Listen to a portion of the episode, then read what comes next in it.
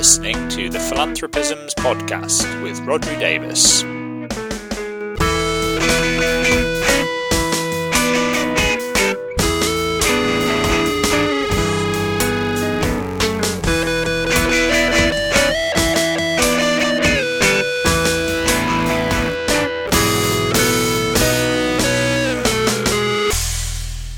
Hello, you're listening to the Philanthropisms podcast. This is a podcast where we try to put philanthropy in context. I'm your host, as ever, Rhodri Davies, uh, and this week we have an interview, uh, and it's with Ben Soskis. Uh, now, Ben is a senior research associate at the Centre on Nonprofits and Philanthropy at the Urban Institute in the US, which is a big think tank over there. Uh, he's also uh, one of the editors of HistPhil, which is a website that pulls together writing on the history of philanthropy from academics and practitioners, um, and it's one of my favourite resources, as you can imagine. Um, and I've known Ben for a while now. He's been a guest on a previous podcast that I hosted, the CAF Giving Thought podcast. Uh, and we've subsequently managed to meet in person at a conference and speak on a panel. And he's certainly somebody whose thinking and writing on philanthropy I always look out for because it's always interesting and it kind of challenges and informs my own thinking. So it was great to have a chance to, to sit down with Ben. Um, and this time um, I decided to take the sort of focus of what we were talking about to be what's happened in philanthropy and particularly philanthropy in the US over the last few years. Because obviously there's been a lot of debate around philanthropy already, and then the impact of the pandemic has sort of shifted narratives and thinking about philanthropy in lots of interesting ways. And I wanted to get some insights and thoughts from Ben on that. So we sat down uh, a couple of weeks ago now, and it's worth saying that because actually some of the things that we discuss um, about um, things like kind of Mackenzie Scott giving uh, and Elon Musk's philanthropy, which are things that we discuss in the podcast, um, have moved on since then. Um, kind of new news stories have come up, and there've been new developments in them. Uh, so just bear in mind that that even though this kind of covers some of those, it doesn't necessarily take into account uh, some of the things that have happened more recently. Um, but yeah, we discussed a whole load of things. We discussed the impact of the pandemic on philanthropy, on the narratives that we have about philanthropy, sort of public perceptions of philanthropy. Um, we talked about uh, the uh, the rise of direct cash giving. Again, you know, something that sort of seemed to be quite prominent as part of the response to the philanthropy and more of a, uh, the pandemic and a sort of focus on cash giving, and whether that would herald a, a longer term shift in in philanthropy.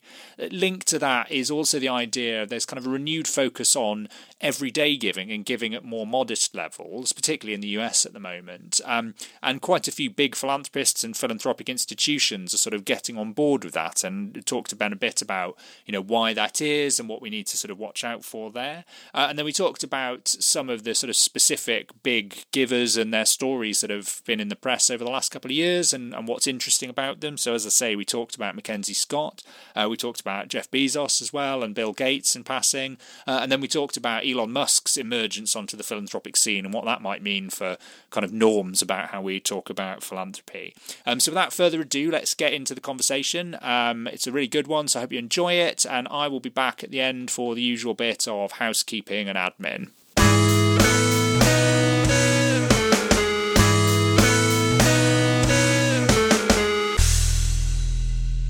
Okay, great. So I'm here with Ben Soskis. Hi, Ben.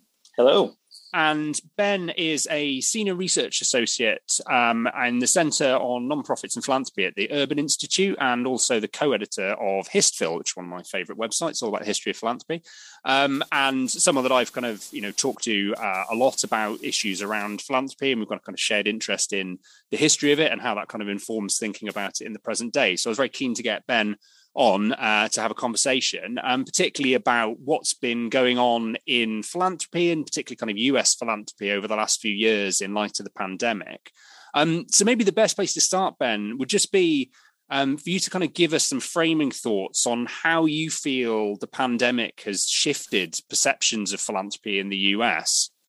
Sure. Um, well, I'll, I'll focus on perceptions of philanthropy. There's a separate question about how it's shifted or perhaps not shifted the practice of philanthropy. Um, and I think that those are both both equally important to to um, to spend some time on. Um, so, um, I, you know, early in, in the pandemic, um, I, I, noted uh, a kind of one type of framing um, of philanthropy as facing a test, um, and that the pandemic would be a kind of defining test of, um, of, of philanthropy. And I, you know, I think this made some sense because in the years preceding philanthropy, uh, the, the, pandemic, th- there was a you know a kind of mounting sense of, of uneasiness. Um, the critiques were surging. I think you could say there was a um, the kind of um, legitimation of philanthropy was more precarious than it's been you know in the past and so i think for various reasons um, a whole different sides of that uh, of that um, uh, argument um, latched onto the pandemic as a moment uh, to test philanthropy. And what's interesting to me is is um, you know I don't think we're going to get uh, an answer that's satisfying, um, and and I think there's a couple of reasons for that. One um, is about the nature of the pandemic itself. It is really hard to determine the temporal vantage point um, that, that it makes sense to actually assess uh, philanthropy's contributions. Um, you know, we're still in the midst of, of the pandemic, and you know, by almost all accounts, and um, and I think um, there was a kind of surge of uh, of uh, kind of commendation in the early moments when the vaccine was um, kind of on the horizon. Uh, then there was a, a like a, a, low moment um, when it was very clear that the vaccine would not be equitably distributed. Um, and I think we're kind of at a time now where there's a lot of um, you know there, there was there was also a, a celebration of of a kind of the generosity of, of ordinary people. I think we're, we're sort of past that that moment. And you know, taking a step back, w- what you have is both a sense of failed opportunities. So you know, philanthropy was not able to manage uh, and, and, to uh, assist in, in the kind of equitable um, distribution of a COVID vaccine, but also that that at some basic level, philanthropy helped to produce that vaccine in the first place. And so this counterfactual of in the absence of philanthropy, would things have been much much worse? I think still um, kind of um, hovers over a lot of the debate. Um, and so there is there there doesn't seem to be a kind of a complete vindication of one side or the other. Uh, and what I think is going to happen is that uh, because of that, you know, not so surprisingly, the pandemic is going to be a touch point um, for decades. I mean, I, I, really I do believe this. Um, both sides are are going to um, uh, you know you point to the pandemic as justifying either a kind of you know a, a affirmation of, of, philanthropy or a critique of philanthropy, but it's it's not going to be satisfying. It really isn't. Um, and you know maybe that's uh, maybe that's not so surprising. Um, I, I, think I mean I, I wrote a piece um, midway through last year where I, I, called the pandemic a failed COVID test, and and you know I, I meant that a little bit I guess tongue in cheek, um, but but know, the ultimate meaning of that phrase to me was that if we were looking at the pandemic to give us some kind of ultimate answers about how philanthropy functions in our society um, and and to offer either complete leg- legitimation or you know com- complete um, uh, you know uh, like disaffirmation uh, I you know I, I, don't think I don't think we'll get it and I think what many folks you know like me and I assume like you are left with is you know, kind of not so different than when we entered the pandemic. I think uneasiness with the role philanthropy played, real, a realization that in many ways it, it, represents you know deep and enduring um, problems and about the um, unequal distribution of wealth, but also understanding the value that it that it does hold, and um, you know that's I think the kind of ambivalence that that is going to that really defines the the moment that we're in.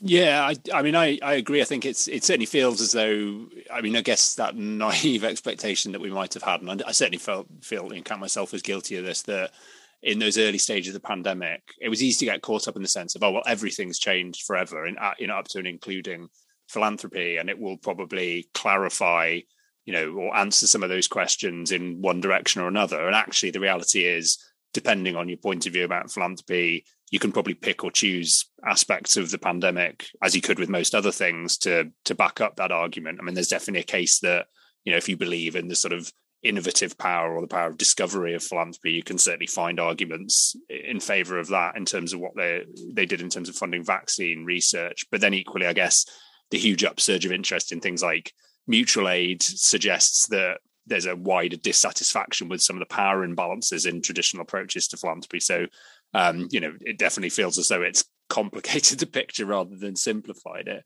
Um, do you get any sense that that some of those issues that that maybe people like you or I have been kind of thinking about for a while have um, become more a part of sort of wider public discourse, or there's kind of more, more awareness of them as issues um, among the general public because of the pandemic?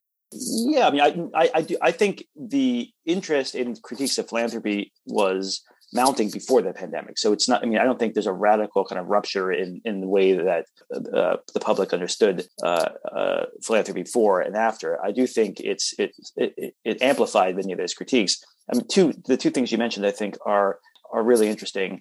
To I I always thought uh, that one of the problems with um, the way that I think many people approached the critique of philanthropy, critique of, of mega philanthropy, was this this issue of a counterfactual. You know, what was the alternative?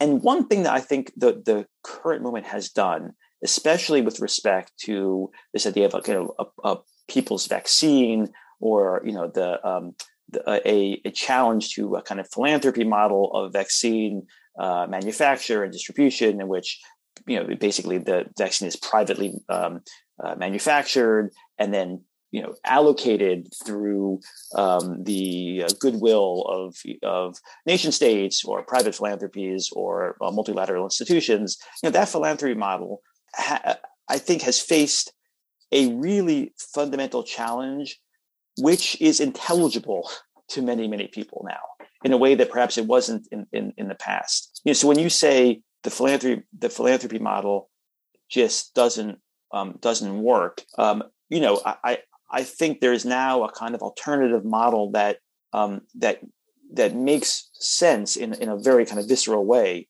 and and, and a way that I think has gotten a lot of um, attention and, um, and, and scrutiny. Um, and so I think that um, that's something really important, uh, and and that I think will won't just color uh, and shape the way people think about philanthropy's relationship to public health, but philanthropy's relationship to all public goods um, that that you know there is this uh, there's not there's always an alternative, and I think people sometimes would gesture kind of grandly and somewhat uh, you know abstractly to kind of socialism or or uh, you know the alternatives to capitalism.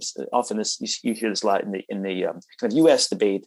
Um, you know, but without without a, a, real plan or you know, it's it's it, it, the alternative, the actual practical alternative that, that they were proposing was often kind of submerged in the critique the current debate uh, uh, around the vaccines is is not like that at all, and and I think that that's really important. And so you know, I I, uh, I think it's and it's not ended. Uh, so that that I think will be a kind of model for critics to um, to point to and to use to kind of uh, help frame a kind of uh, more general critique of private philanthropy. I mean, you you mentioned mutual aid, and um, you know, I, I, think there is one thing um, that we saw even you know, before the pandemic, but certainly in the first you know first half of the pandemic, there was an enormous uh, attention. Um, not just to mutual aid, but to kind of smaller scale uh, acts of generosity and kindness, and um, you know, kind of paralleling this this idea of um, you know mega philanthropy facing this test. There was this other narrative about um, the kind of you know uh, um, um, demonic like everyday giving um, that could really be harnessed and was inc- and it's an incredibly powerful force. And I, I, think in some respects that does function as as a critique of philanthropy as well. I don't think it always does. Um, I, I, think often you know often th- those two things can can coexist. Um, and so you know the the uh, one one question about um, that combines both the uh, the practice and perception of of giving during the um, uh, the pandemic, and one that I think you've written really well about, Rod, um, is this idea of you know we saw a lot of attention to mutual aid. Uh, and um, you know, not just attention, but also increased practice and enthusiasm for. And what the kind of long-term consequences of that might be in terms of how people think about um, generosity and giving uh, and the, that the relationship between those types of behaviors to what we call philanthropy, uh, you know, is is a pretty is an important question. I, I, don't think we have a great answer to yet. There's now a, a, a lot of, of interest uh, among researchers to try to go beyond the kind of traditional understanding of what, what constitutes charitable giving, um, at least in the U.S. context, which is um, financial contributions to um, tax deductible nonprofit organizations, and you know that um, to include person to person giving, uh, mutual aid, um, and I think there's the kind of implicit um, critique there, on sometimes explicit critique there, of the way in which you know our focus on nonprofits and and the financialized forms of philanthropy is uh, enables a kind of veneration of of elite philanthropy, um, and you know, and that, that we should um, kind of recalibrate the way we think about you know what what's worthy of praise and what's and what's worthy of attention. Um, and in fact, you know, there's there's been efforts to kind of reclaim this idea of philanthropy itself. You know, who is a philanthropist? It's not just Bill Gates, or maybe not. Maybe it's not Bill Gates. It, it really should be uh, the people who um, you know made major sacrifices uh, during the pandemic, um, whether financial or otherwise, with, without being um, incredibly rich. And and as as a researcher who really does focus on on um, philanthropy, meaning large scale giving, um, you know, I, am torn about this because I, I, actually I completely agree with um, you know with the kind of sentiment and the idea that that that we should um, value and um, and and be attentive to uh, the vast range of, of giving behaviors out there. Um, but I I also you know as somebody who um, thinks about power, um, I think that kind of maintaining a focus on large scale giving uh, reflects the kind of brutal realities of the political economy that we exist in, in which um, a few people have enormous amounts of money and and can wield enormous amounts of power. And so I, you know, I'm I'm I'm maybe even in the minority, kind of wanting to maintain that kind of um, exclusive definition of philanthropy in a sense, even if it, it sometimes insults a, a, more like expansive, um, uh, you know, uh, celebration of, of, of other types of forms of giving. Because I, I do think it then reflects real imbalances of power. Yeah, no, absolutely. I, I, think on that, I mean, the language question is really interesting because I mean, I, I, absolutely buy the arguments that there are wider forms of sort of generosity and, and altruistic behavior that we should pay more attention to. And perhaps, you know, we've had a slightly kind of narrow focus on particularly sort of financial financial transactions as the main mode of thinking, and that's overly limited. But then do we expand the definition of philanthropy to encompass those, or do we increase our lexicon and keep philanthropy as a separate piece of terminology that talks about something quite particular. Um, I was going to ask actually, I think one of the things I think is really interesting in terms of this increased focus on everyday giving is the i mean i don't know whether i can class it as a trend at the moment because i don't have the, the evidence to back that up but i do have a sense that there are a growing number of larger donors, sort of elite donors and institutional funders who are kind of interested in in the idea of encouraging mass giving and everyday giving as part of what they do as a sort of you know even if it's not their kind of core area of focus something that they see as a wider good that they can justify as part of their philanthropic mission.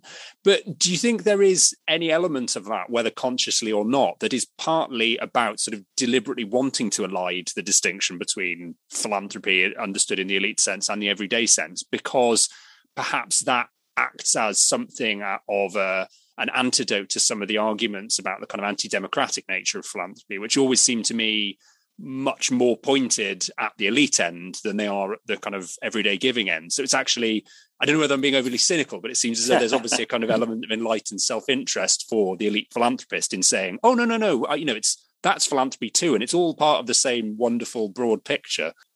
Yeah, that's. A, I think it's a great point. It's sort of a version of what I was suggesting that that those distinctions actually are can be useful in maintaining that mm. critique. Um, but but you know, but you're also you're you're you're right that I think at least from a researcher's perspective, there is a, a, um, a now a real interest in in, sh- in shifting some focus and attention. Um, and I think you know it, it, it's not so surprising. I, there's you know it, I think you can trace it to a couple of of, of reasons, and and one is something that I know you've looked at pretty closely, um, which is the trend from really the last two decades of a kind of declining participation rates in uh, in uh, you know C three giving um, in giving to nonprofits that that you know I think a lot of the attention has come from the fundraising community, um, and that that worries them. Um, and and it and it converges with the kind of general concerns about uh, kind of democratic um, and civic life, not just in the, in the, United States, but you know in many many places. So that you know, I think um, the that those concerns and those anxieties have have been channeled into um, into attention on you know what what is what is behind that uh, that decline, and if you want to ask that question in an honest way, you first have to ask whether there really is a decline in giving. I mean, meaning like is are we are we seeing a redefinition of giving or kind of rechanneling of giving, or are we seeing an actual decline of, giving? And so, uh, uh what's interesting in, in the U.S. context is there's a bunch of of um, research efforts underway, and I and there there's a kind of um, you know there's there are often um, kind of straddling between these two positions, which is one a real fear about decline of giving to um, you know tax exempt nonprofit organizations, and you know almost a sense of crisis around those figures, and then a sense of possibility or kind of you know a, a less a less um, crisis oriented inquiry, um, which is um, you know committed to a, a, a, more expansive vision of what um, giving um, means, and that is open to this idea that actually people are just giving differently as opposed to giving less. Um, and so I think that's one that's one um, issue. But uh, there there has been a lot of attention on you know on on smaller scale um, acts of giving, and I do think that part of that attention does represent, as we said before, you know, a discomfort with um, with how much with with the imbalance of attention and celebration that elite giving gets to. So there there is there is a kind of implicit critique there, and, and you know there's a historical there's um, historical um, precedence for this. Early in the 20th century, kind of at the at the beginning of of mass fundraising, um, and a lot of this fundraising back then was was really focused on on um, health campaigns. You know, some of the most effective uh, campaigns were built around this idea that you know, don't let rich people get all the favor as philanthropists. You know, you can also you can also make contributions that matter, and and you know, say the, the early campaigns for tuberculosis uh, uh, and so on. So that that that's been a kind of powerful strain in in um, the language of of of, of mobilizing givers. Um, at the same time, you know, back in the early 20th century, uh, elite givers um, and, and sort of lar- large, uh, wealthy people really started uh, thinking about how they could expand the giving base as a way to kind of slough off their own responsibilities. Uh, you know, the, the, the, there was worries about how much of the charitable burden they would have to bear, um, and and they started sometimes sometimes implicitly, but sometimes actually in ways that really dramatically echo um, current um, rhetoric. You know, talking about the kind of democratization of giving, the democratization of philanthropy, and I think you and I both share a kind of suspicion of that language um, uh, because that you know you, you really have to kind of inquire into what's behind it and what the motives are. But i think it's fair to say that that language can be used quite cynically um, but you can't deny that it has this critical edge or that has a has the potentials for a kind of critical edge directed towards large scale um, giving from the wealthy no, absolutely. I think that sort of that implicit criticism is a yeah, is a really interesting point. And and certainly, as you were saying um, just just a little while ago about that idea that you know how we interpret the potential phenomenon of there being a declining uh, level of participation in giving, and whether that is a genuine phenomenon or whether it's actually just that we're broadening our behaviour into other areas, and and that is then looking like a resulting uh, drop in giving to what what would have been seen as sort of traditional non-profits.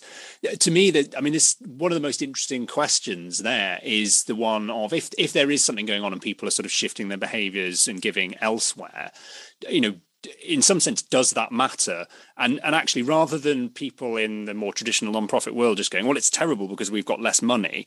What is the more positive case, if there is one, that can be made for the the remaining unique value of people giving money with no expectation of a financial return to a legal structure like a 501c3 or a registered charity. You know does that serve a purpose that some of these other potential approaches don't? Because if not it sort of seems to me that we shouldn't be particularly bothered about it.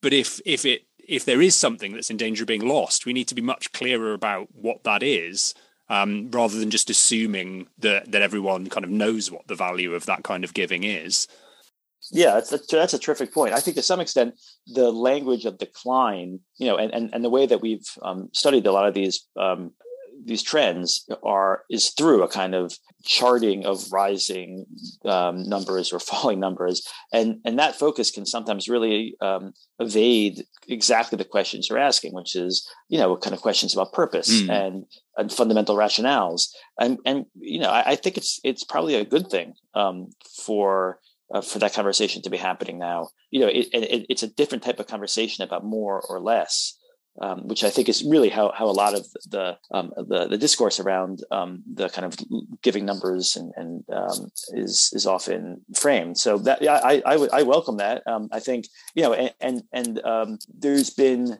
pretty profound shifts, not just in how you know, not just in the fundamental legal structures that that shape giving in in in the U.S. at least, um, but even within uh, within those structures, you know, the, uh, the, the the kind of shift to from uh, membership based organizations in which you know financial contributions are um, sometimes subordinated to, or at least co-equal with engagement and and um, you know personal involvement uh, versus uh, a model in which the giving itself is the way in one um, defines one's relationship to the organization. You know, that, that and that was uh, scholars like Theda Skocpol and others have written about. You know, it's a pretty profound shift that that occurred um, in the second half of the 20th century as you got more kind of centralized organizations that sucked in um, finances and uh, and then redistributed them um, themselves. as opposed to a kind of more federated structure where, that that really um, relied on on people's um, uh, membership, you know, there, there's, I think it's valuable to kind of think through um, those questions as well. And I, I, do think, you know, that the technological innovations of the last couple of, of decades, you know, can, and, and maybe even the kind of um, the advent of, of, of and popularity of, of Zoom and other kinds of uh, modes of, of being and communicating, you know, I think what it means to to give and, and to be a member of, of an organization now um, might be in a state of flux um, as well. And so, you know, this is a good time um, to be having some of those conversations and thinking about, you know, the the relationship between giving um, and and identifying and being a member of these organizations. Yeah, I don't. I absolutely agree. I think that the whole question of sort of participation and what it means, and and whether traditional non-profits. I mean, I, I, often think there's there's an argument to be made that a lot of them have fallen into a trap of of do, viewing things through too transactional a lens and, and undervaluing actually the desire for participation amongst people who might otherwise be supporting them and just seeing them as, as kind of sources of, of financial income. And maybe that's why they're, or one reason why they're losing out to some of these kind of, you know, grassroots movements and social movements that are organizing more online in kind of less hierarchical ways um, I think is you know it's a hypothesis that needs testing. Um, one thing as well it made me think of is is as you saying there about the kind of you know centralization of um, of so, some of these approaches in the nonprofit world into organizations. I wonder whether um, technology is actually bringing us full circle back round to kind of much older models of giving when it comes to the giving of cash. And I'm thinking here of the kind of direct person to person giving that we're seeing a lot more of. And and mm. some of that is kind of done in through the auspices of organizations the kind of slightly more theoretical approach of direct cash transfers that organizations like GiveDirectly are doing. But also it seems to me there's this huge growing area of people just giving directly to other individuals through Venmo and Cash App and that kind of thing. I mean what's your take on on sort of how we should be interpreting that in relation to to sort of more traditional philanthropy yeah, it's a great question. I mean, so when I when I was thinking about what what would actually be an enduring consequence of, of the pandemic, you know, and you know, I know there was a lot of attention to increase payout rates and you know and, and, some and some shifts in in practice i think the increased popularity of cash as a as a uh, instrument of, of of philanthropy very well might likely be if not the most, one of the most important developments that came out of the pandemic. And and you know, as I think you alluded to, it's it's not the case that this is entirely new. I mean, cash has been really since the '90s, um, both in through governmental transfer programs and and in, in some humanitarian aid and some philanthropic uh, programs.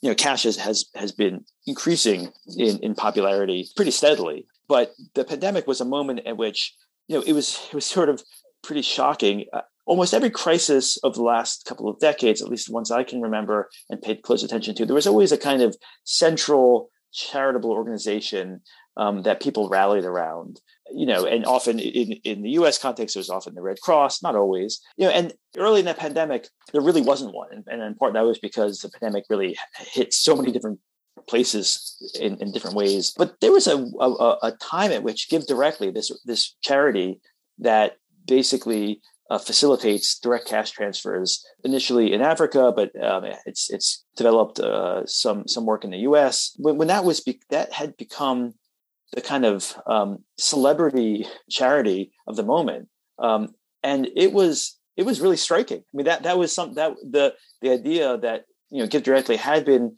a kind of, uh, I don't want to say a niche. Uh, it, it, was, I think, celebrated by the effective altruist community. Um, you know, GiveWell was a big champion, but it was being, you know, highlighted by Ariana Grande and, you know, a whole bunch of, of, of celebrities. And I think this idea of giving people cash directly touched on a kind of really primal nerve. And, and I, I, think you can make an argument that it, it's that it you know it kind of um, enacted a, a, partial reconciliation between these contending traditions of, of philanthropy you know which has long defined itself against charitable giving you know charitable giving basically uh, to being defined as sort of aid to address immediate suffering, whereas philanthropy was addressed to kind of root causes and larger systems and structures. But there was this moment in which those two um, almost dichotomous approaches seemed to kind of converge in the sense of, you know, we need that you can, by giving people money, you can also begin to make longer term changes that there was something very powerful in the in the gesture itself and, and then the the kind of uh, respect for individual agency and autonomy, um, and and that you know it wasn't necessarily the kind of reactionary move of you know uh, ignoring kind of large structural issues um, that that had, had sometimes been critiqued. And during the pandemic, you know, you, we we had uh, a moment in which speed. You know, this is another interesting dynamic that kind of I think flipped a lot of the traditional um, norms associated with philanthropy. Going back, you know, one thing that philanthropy tended to pride itself on was its, you know, it's like judiciousness, its sense of long-term time horizons, you know, its patience, um, its willingness, often to the frustration of people who, who ask for money, to you know, take its time and to uh, you know do thinking that couldn't be rushed, et cetera, et cetera even before the pandemic, we saw increased interest in rapid response giving. But speed became a kind of philanthropic virtue in a way that you know I don't think we've seen in in for for a long time. Um, you know, there was a real sense that government was not providing aid quickly enough, and and that you know clearly I, I don't think there are any major donors who thought that philanthropy could literally substitute for government, but there was a, a recognition or an acknowledgement that getting money out the door as quickly as possible was a powerful act, um, an act that also you know was tied to the the increased focus on equity and on um, power imbalances. And and and so you know the, the cash took on these much larger meanings um, and I think in a, in a very powerful way and, and so you had a number of major donors um, and major foundations that you know had never experimented with cash before.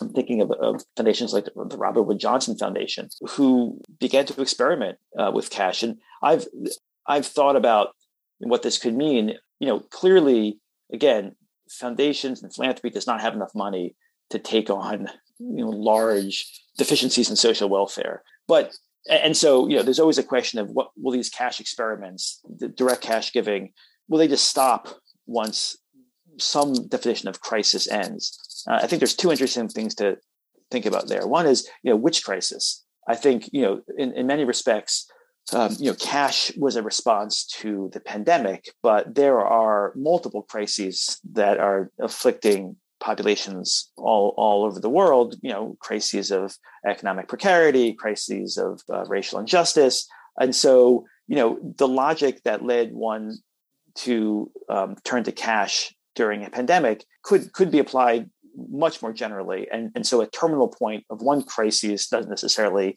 suggest a terminal point of any other crisis. crisis. Um, so, you know, I, I think when some of these experiments end will be an interesting moment in terms of how they think about what constitutes a crisis. But the other question is, um, you know, in, in, in, humanitarian aid organizations, there's been something of a push, and this is something that, that you know, GiveDirectly has has championed, to think about cash transfers as a benchmark.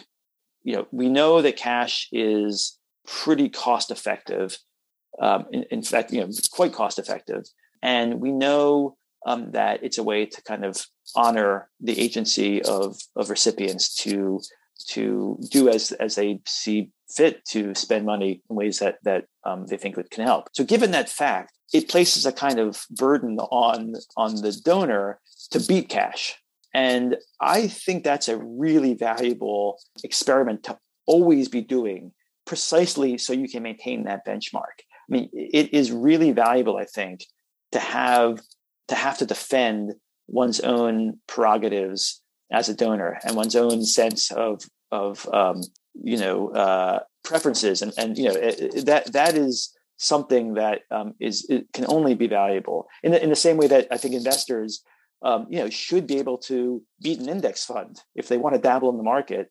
Um, you know, they have to basically be able to defend that um, and justify it. So I, I am hoping that some of these cash experiments really extend, you know, quite far into the future as a kind of, you know, as a kind of uh, ch- chastening um, exercise for donors um, and and you know, and I think I think that that could be a kind of permanent change that we could see. That you know, I, I would certainly welcome it. Yeah, absolutely. I think I think that point about it being a, a benchmark is really important because it always sort of strikes me in the context of international development. If if through sort of giving through large INGOs and international aid agencies, you can't provably be doing more good than, good than just giving the money directly to people on the ground, then you should probably question why you're doing that with all the associated kind of costs and complexity that it that it has. So as a as a kind of constant test, it's really important. Um, I'm just going to ask actually because when you were talking there, I think I think this whole question of I, I can't work out how to uh, to what terminology to use. I, in my own head, I kind of call it the re-charitization of philanthropy, but it's an absolutely hideous kind of neologism. but, but this idea that actually, you know, that kind of historical split between charity and philanthropy, we're actually seeing sort of the two come back together, at least ostensibly, in, in interesting ways. But it strikes me there's kind of there are different reasons that donors might arrive at the same end result. And and you mentioned there the sort of interest of the effective altruist community in something like GiveDirectly. And it strikes me that comes from very much the sort of most rational end of the market, which is actually they've just found that the economic evidence is that this is a good way to deliver the sorts of outcomes that they're interested in. So it makes sense on that basis. And they're not really you know that's the the driving force behind them doing it. But then there might be a separate set of people for whom the interest is in addressing issues of power imbalance. And then actually it's less mm-hmm, about that. mm-hmm. it's more about the agency that you give to people by empowering them through giving them cash directly. Um, and what i wanted to ask actually is sort of i think that and what you were saying there about the timeliness and sense of urgency of philanthropy. Um, the obvious place to go there, it seems to me, is kind of MacKenzie Scott and what she's been doing and giving, because she sure, she sure. seems to combine these things really interestingly. And the thing I can't work out in my own head, I'd be really interested in your take on this, is is if MacKenzie Scott's rationale for doing this is more the latter in terms of the sort of shift of power and recognizing some of the power imbalances in philanthropy, and that's why she's taking the approach to giving that she's taking as a thought experiment, could she be comfortable with the idea of producing measurably worse outcomes in in the sense that an effective altruist might measure things, but say actually it's better to have done it in the way that I do it, even if I could produce better outcomes by taking a more sort of paternalistic top-down approach? Or is that still a question that that remains to be answered because we don't quite know what her, her approach is? Yeah, I mean that's a great question, and I think it's also a question about what you mean by measurably yeah. worst. I mean, so if if you, I mean, I, I, think whether or not we think about the agency uh, and um, you know and and autonomy of of, uh, of beneficiaries as you know as part of of what what we how we define an outcome, um, it, it makes that question even more complicated to to adjudicate. Um, but I think I think um, I mean part of this is because the, the it's a very good question, and and I don't think we know. And part of it is because Scott herself has not been tremendously transparent about some of the calculations that she's making, and we we we've been given you know, medium posts, um, and it's a kind of confessional style, I think, of uh, of a philanthropic persona, which can be very powerful uh, in that you know it's it's a kind of more it leans more to the literary end of the spectrum than say a giving pledge letter. But you know the some of the trade offs that almost any approach has um, are, you know, she's not directly engaging in and and it's because the process itself is is kind of behind closed doors. Um, there's not a you know we don't have a a chance to kind of push on on on those questions. And you know, or, or, to see a kind of potential range, you know, what what are some of the other ways that that she could give, you know, that or or you know, who else was she contemplating that didn't that didn't pass muster and that you know would give us more of a, of a clearer sense about um, exactly what her priorities are. So I mean that, that's a good example of, in some sense, she's has a very powerful, you know, a very powerful philanthropic persona and and you know is speaking directly to, to the public. But you know as, as you both know it's off it's also one of the least transparent um, uh, ways of, of, giving. You know it's it, we, we, doesn't she doesn't have a foundation. She relies on intermediaries and and advisors who are um, you know have been entirely um, silent about you know their their thinking and their approach and, and their uh, who they're who they're consulting and so you know I I think there is a lot of I wouldn't be surprised if, if Scott's model, the model of of reliance on intermediaries and a kind of diffuse network of advisors becomes more more of a, of a norm. I mean, I think that's something that that we might be seeing. We, I would not be surprised if that's one of the defining characteristics of, the next couple of decades of, of big giving. And, and, and I think what, what that means is that we'll have a lot of these conversations where we just don't know. You know, we, we just don't. We're, we're not entirely clear about the process, and therefore we're not entirely clear about the principles themselves. Uh, and so, yeah, I mean, I, I, I don't mean to, to, punt the question, but I think it points to a, a kind of a larger, you know, really important dynamic. But but I, but I don't want to minimize you know, I think in a lot of the coverage of, of Scott, you, you now get people talking about, uh, you know, she's not transparent. Um, this is a problem. I, I, don't want to minimize the fact that what she is doing is, you know, it's pretty bold um, and, and offers a pretty stark challenge to the kind of technocratic models that have really defined philanthropy, uh, large scale philanthropy for the last couple of decades. Um, anyway, and it's it's this really interesting. We're in this kind of interesting moment now because you step back, especially with with kind of Bill Gates's um, some, something of Bill Gates's star fading a bit, and you know you try to think about what are the norms of large scale giving? Who are the people who are defining these these norms? You know, for for for a while, for at least a decade, I think you really could point to Gates himself as the defining normative figure in philanthropy. That you know he he he was the he both defined philanthropy to the public, but also I think for a lot of other um, younger donors, he he um, offered a model that they could emulate um, of you know of, of, a kind of technocratic approach, a, a data-driven approach, approach that was you know rooted in a large philanthropic bureaucracy, but that had an enormous scope and ambitions. And and now you have a you have a you have a real diversity, a kind of fracturing and, uh, of norms. Uh, you you have someone like Scott who you know who who offers a really different model, and and I think a model that now, if you're kind of a an emerging philanthropist, or, or even however you want to define that term, right? Either either someone with lots of money or someone who doesn't but but wants to give i think you have to contend with that model but you know i, I know that, that we we were sort of joking about this before you also have someone like elon musk who in a sense his defining characteristics is is a public rejection of, of, of any norms right like this idea that, that there are there are no um, no uh, uh, giving norms that, that he has to follow. That that basically philanthropy is indistinguishable from a kind of a form of trolling um, that that he seems to delight in, but that is fundamentally public.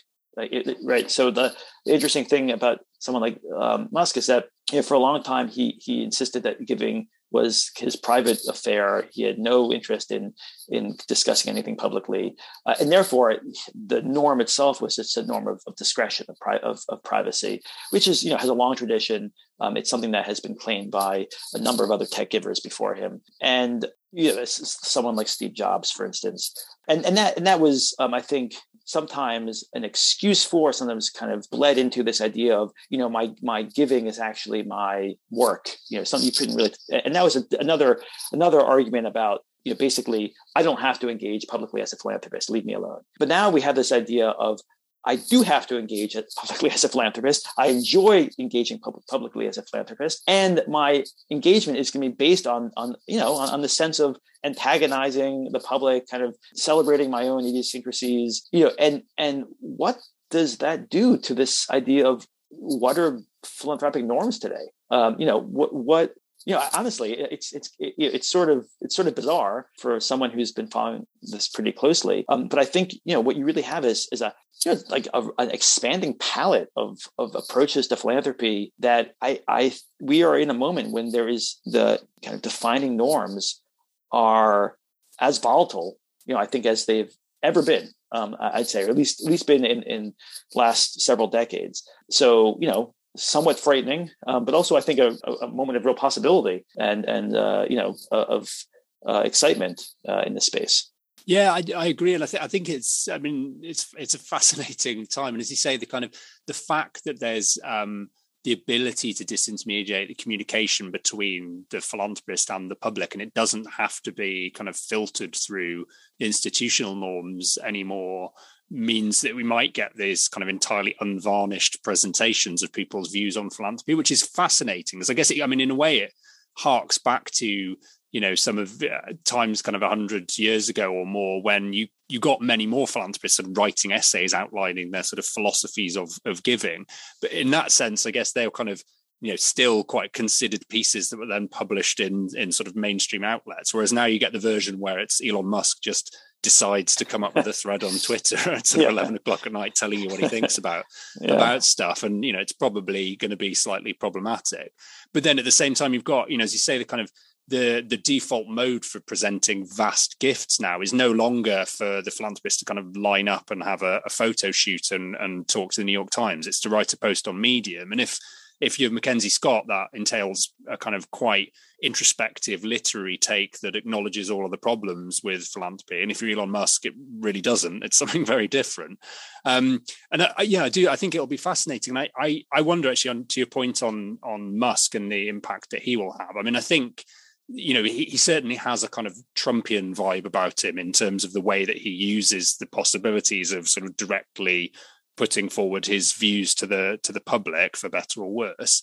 Um, and I wonder whether one immediate knock-on effect of that will be that that narrative that has always been there in his his previous thoughts on philanthropy and, and in the, the thoughts of people I think like um, Sergey Brin and Larry Page and others, which is not only that the you know the way in which I make money and the fact that I'm a big employer means that you know that's basically a part of my philanthropy. I think there's something about the particular mindset of tech donors, which is you know they they very firmly believe the things that they are building or have built have at least as much social value as anything they could ever do through philanthropy. And, and you know, with somebody like um, Elon Musk, I, you know, I'd imagine if pushed on it, he'd start talking about his experiments with bringing space flight to a mass market you know that that to him i think is indistinguishable from anything that we might otherwise class as philanthropy and and again is that okay or is that sort of problematic and is it something that we need to sort of challenge as a as an argument i don't i don't know yeah i mean so i mean that for a while that was musk's argument I mean, he, yeah he's made that argument explicitly what's interesting now is that he's he he ha- he's recognized for whatever reason that that's not adequate, or at least that he's not mm. satisfied with that. So he's he's shifted a bit to sort of more direct engagement about what his you know what else he, will be doing. Yeah, and, and, but it's a great question. I think you know we we are at this moment where we're maybe at the tail end of a kind of the celebration of tech as a form of good in its own respect. I mean, I, am sure, yeah. um, but you know, but that you, but you're right to suggest that it, it's it's certainly not hasn't been extinguished entirely. Certainly not in Silicon Valley. So you have the you know you have the persistence of that argument, which goes back you know goes back uh, quite quite a while. You know, Standard Oil, um, you know, Rockefeller would would um, would often point to the fact that he brought light to, to yeah. you know uh, to, to, communities all over the the, the country, and uh, yeah. So, um, but but I, I think one very just going back to sort of earlier conversation, I think one really important uh, dimension to the contemporary critique. It's not new, but I think the amount of focus on on it now is, is new, like the, the amount of actual scrutiny. Um, and that that's, you know, really attending to or seeing beyond the kind of platitudes about what good is being done through technology or through enterprise and entrepreneurialism, and thinking about the you know the costs of, of those technologies and, and lining them up against philanthropy this this is you know the kind of right hand left hand argument that I think that, you know is, often the dominant one on, on social media. You know and sometimes it can be a little bit frustrating um, but but overall I think it's you know it's enormously powerful. And and and so and I think you know what it what it often has done is in this weird way. I think you were kind of you you, you were you were um, referencing someone like um, Andrew Carnegie who thought about philanthropy as a way to kind of justify the accumulation of wealth and and you know that was an explicit kind of dimension of, of his gospel of wealth um, you know written um, 100 and uh, nearly 150 years ago um, but but these days I think philanthropy has a weirdly opposite role which is it actually is sort of drawing attention back to the technology or the source of accumulation and increasing scrutiny on the problematic nature of of uh, of enterprise and sometimes even delegitimizing wealth. You know, so philanthropy has is is I don't think you know you still hear lots of arguments about philanthropy as a way that you know performs all this reputation laundering, um, but if you actually follow a lot of the you know the the kind of chains of arguments uh, uh, on social media and in, in the media more generally, um, when you know when large donors give gifts. I think it's it often um, kind of directs attention backwards and you get more people thinking about well, where did this money come from um, you know what exactly is the source of this money both in terms of the larger structures of political economy and the actual modes of, of production um, you know that's definitely true with someone like Jeff Bezos. Um, I, I, think it it uh, it very well might start to be more true with, with someone like Elon Musk. And so that, that means I think philanthropy's role now in like larger discourse about political economy is much more complicated um, that than you know than has traditionally uh, been considered. Certainly, more, much more complicated than Andrew Carnegie um, thought, but also much more complicated than I think some of like the harshest critics um, imagine. Um, it, you know, it's now really, I think, almost the central node of how many people think about what's fair and what's just in in the world in which we live, um, and that's you know that's I think a, a, a really powerful place to be. Yeah, I think I think that that idea that philanthropy kind of unavoidably has to be contextualized, particularly against where the wealth has come from in the first place, and there's no question of separating the sort of left hand of how it was accumulated from the right hand of attempting to do good through giving it away. It does it does seem like one of those areas where there's a much more clear consensus, if not on a sort of 100% consensus on that. And you know, the idea of doing good with bad money seems quaintly old-fashioned in in a lot of ways. Um, I just wanted to. I'm aware I'm in danger of taking up far too much of your time, Ben, so I could uh, talk about this stuff for ages. But I just wanted to, to come on because we, we sort of touched on it there. That there's this sort of broader question of where wealth is created, and that that seems to me a sort of wider version of a very old problem, probably the oldest problem in philanthropy, which is that one of tainted wealth and the idea that some sources of wealth are kind of have um, ethical concerns attached to them that mean that even when you want to do good through giving them away, you, the balance doesn't quite work out. Um, I just just wanted to ask because you wrote a really interesting piece recently that sort of touched on this in the light of things like the um, the controversy around the Sackler family, asking whether part of the problem, or at least one dimension of it, is that very often the the benefit to the donor, um, the reputational benefit, is avert because there's become such a norm of offering naming rights mm, on institutions yeah. or, or kind of buildings, and that actually we could partially solve the problem by overcoming that. Do, do you think it would be better? It, so, say as a thought experiment, if you have a donor and their money is some is seen to be ten, tainted by you know some group of people, if they give anonymously and claim no benefit for it, is that then sort of okay? From their point of view and from the point of view of the recipient organization and mm. so hmm. does that sort of shift us away from a norm of transparency in some sense yeah yeah good good question I, I, I, sort of mentioned this very briefly this is a piece i wrote recently in the chronicle of philanthropy so my issue is I think that there are um, three dimensions to, to, naming rights that I think have all been kind of conflated. Um, one is a, per, a, purely transactional or a contractual obligation between the donor and a and a beneficiary institution, where you know it's it's the most cynical version where you, you give me money. If I give you money, I want I want my name on the wall. Um, and I think you know we can all agree that's pretty problematic, especially from a tax uh, perspective, because that um, the IRS basically has decided that that benefit is is is not is not valued in in the um, you know in the calculations of of um, what is tax deductible. But then there are these two other uh, rationales um, that I think are that you know are I think too often kind of mixed. One is this sense of institutional gratitude. Um, I, I know there's a lot of discomfort with um, the public being grateful to to a philanthropist, and you know that touches on this idea of you know what is this idea of, of um, who has the right to this money in the first place and where it came from, et cetera, et cetera. I don't think it's unusual or, or, or wrong for an institution to be grateful um, because there's a you know there's a host of different institutions that money could have gone to, and and it's certainly gratitude in that respect seems certainly understandable. Putting a name on an institution, though, I think um, blends into a third idea, which is this idea of kind of combining the identity of the donor and the identity of the institution, and therefore the identity of of the values in which that institution embodies and has been rooted in. And so, you know, what I, I would I explicitly said I, I don't mean when I say that I think we have to reconsider naming rights, that we should necessarily embrace an ethic of anonymity. I do think there's issues with transparency there. Sometimes it may be appropriate, but I, I, I do not feel comfortable um, kind of offering that as, as a as a uh, as a, a full uh, alternative. Um, but I think, for instance, institutions could very easily dis- or could try harder. Let me say to disentangle the kind of imperatives of gratitude, say with a plaque or with a you know uh, a a, uh, a dinner. There's all sorts of ways in which you can show that you appreciate a gift, but that uh, that don't um, send a message and, and, and don't kind of um, corrupt the public square with the sense that the people who we value, the institutions that we value, are all associated with people who made lots of money, and, and that seems to be a real corruption of you know of of this of whatever however you want to define what, what a public value is or, or the, the way in which values are, are uh, manifested in in the, in the public space it, it, does not make sense to me when i stop to think about it that when you look around at, at who who is now named on, our, on many of our buildings they're not people whose you know who we necessarily want to celebrate for any inherent virtue. They're people who have just made lots of money and and the act of and if we are celebrating a, a, virtue it's the act of giving which itself is you know can can sometimes be exhausted by that gift itself and doesn't extend to any other um, you know element of their personalities. And so you know i think the larger picture of of larger point i want to make in the piece is you know, th- there are there are issues about philanthropy which um, can be traced to the relationship between a donor and an institution.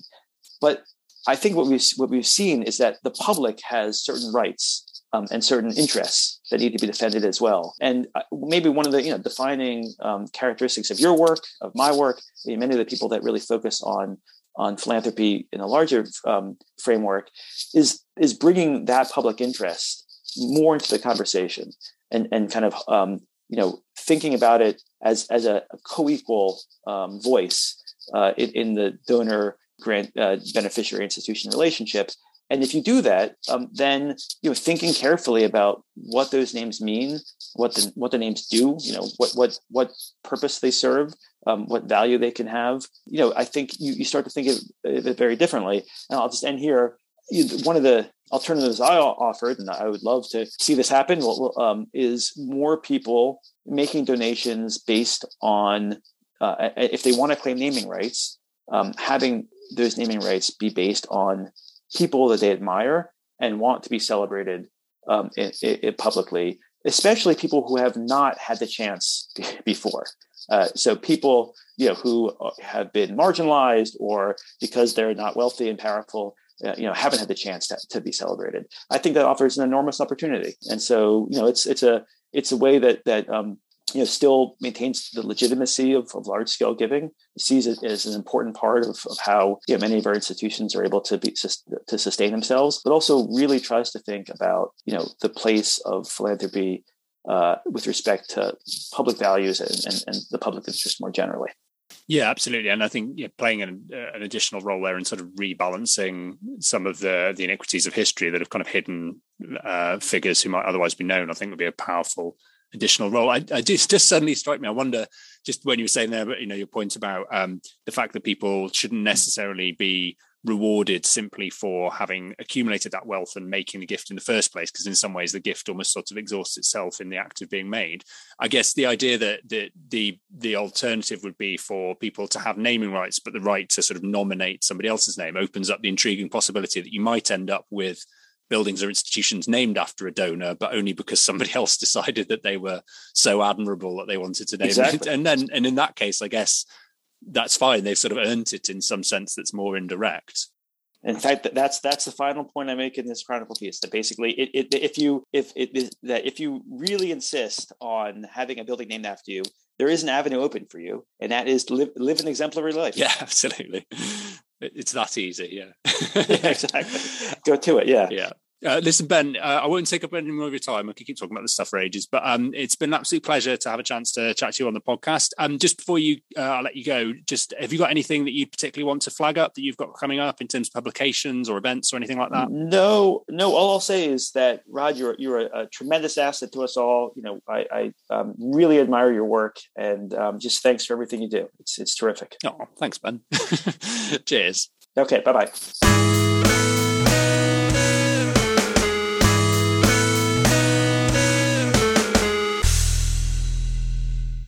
Okay, great. Well, my thanks again to Ben for coming on the podcast. It was great, as ever, to have a chance to catch up with him and get his thoughts uh, on what's been going on in philanthropy. You know, enormous amount of food for thought there, and certainly lots of things that kind of got me thinking a lot. Um, I'll put links in the show notes to things that are relevant to, to what we were talking about, things that's ben, that Ben's written recently, things that I've written. Um, if you're interested in checking out some of the other episodes of the podcast, do look at the website, which is philanthropisms.com, uh, and you can also find an email address there where you can get in touch if you've got ideas for topics that we could cover on the show or people that I could talk to. If you want more sort of uh, thoughts and uh, probably less formed thoughts on philanthropy, do uh, check out my Twitter feed at Rhodri underscore H underscore Davies or at Philiteracy if you want stuff that's more sort of about history and theory of philanthropy.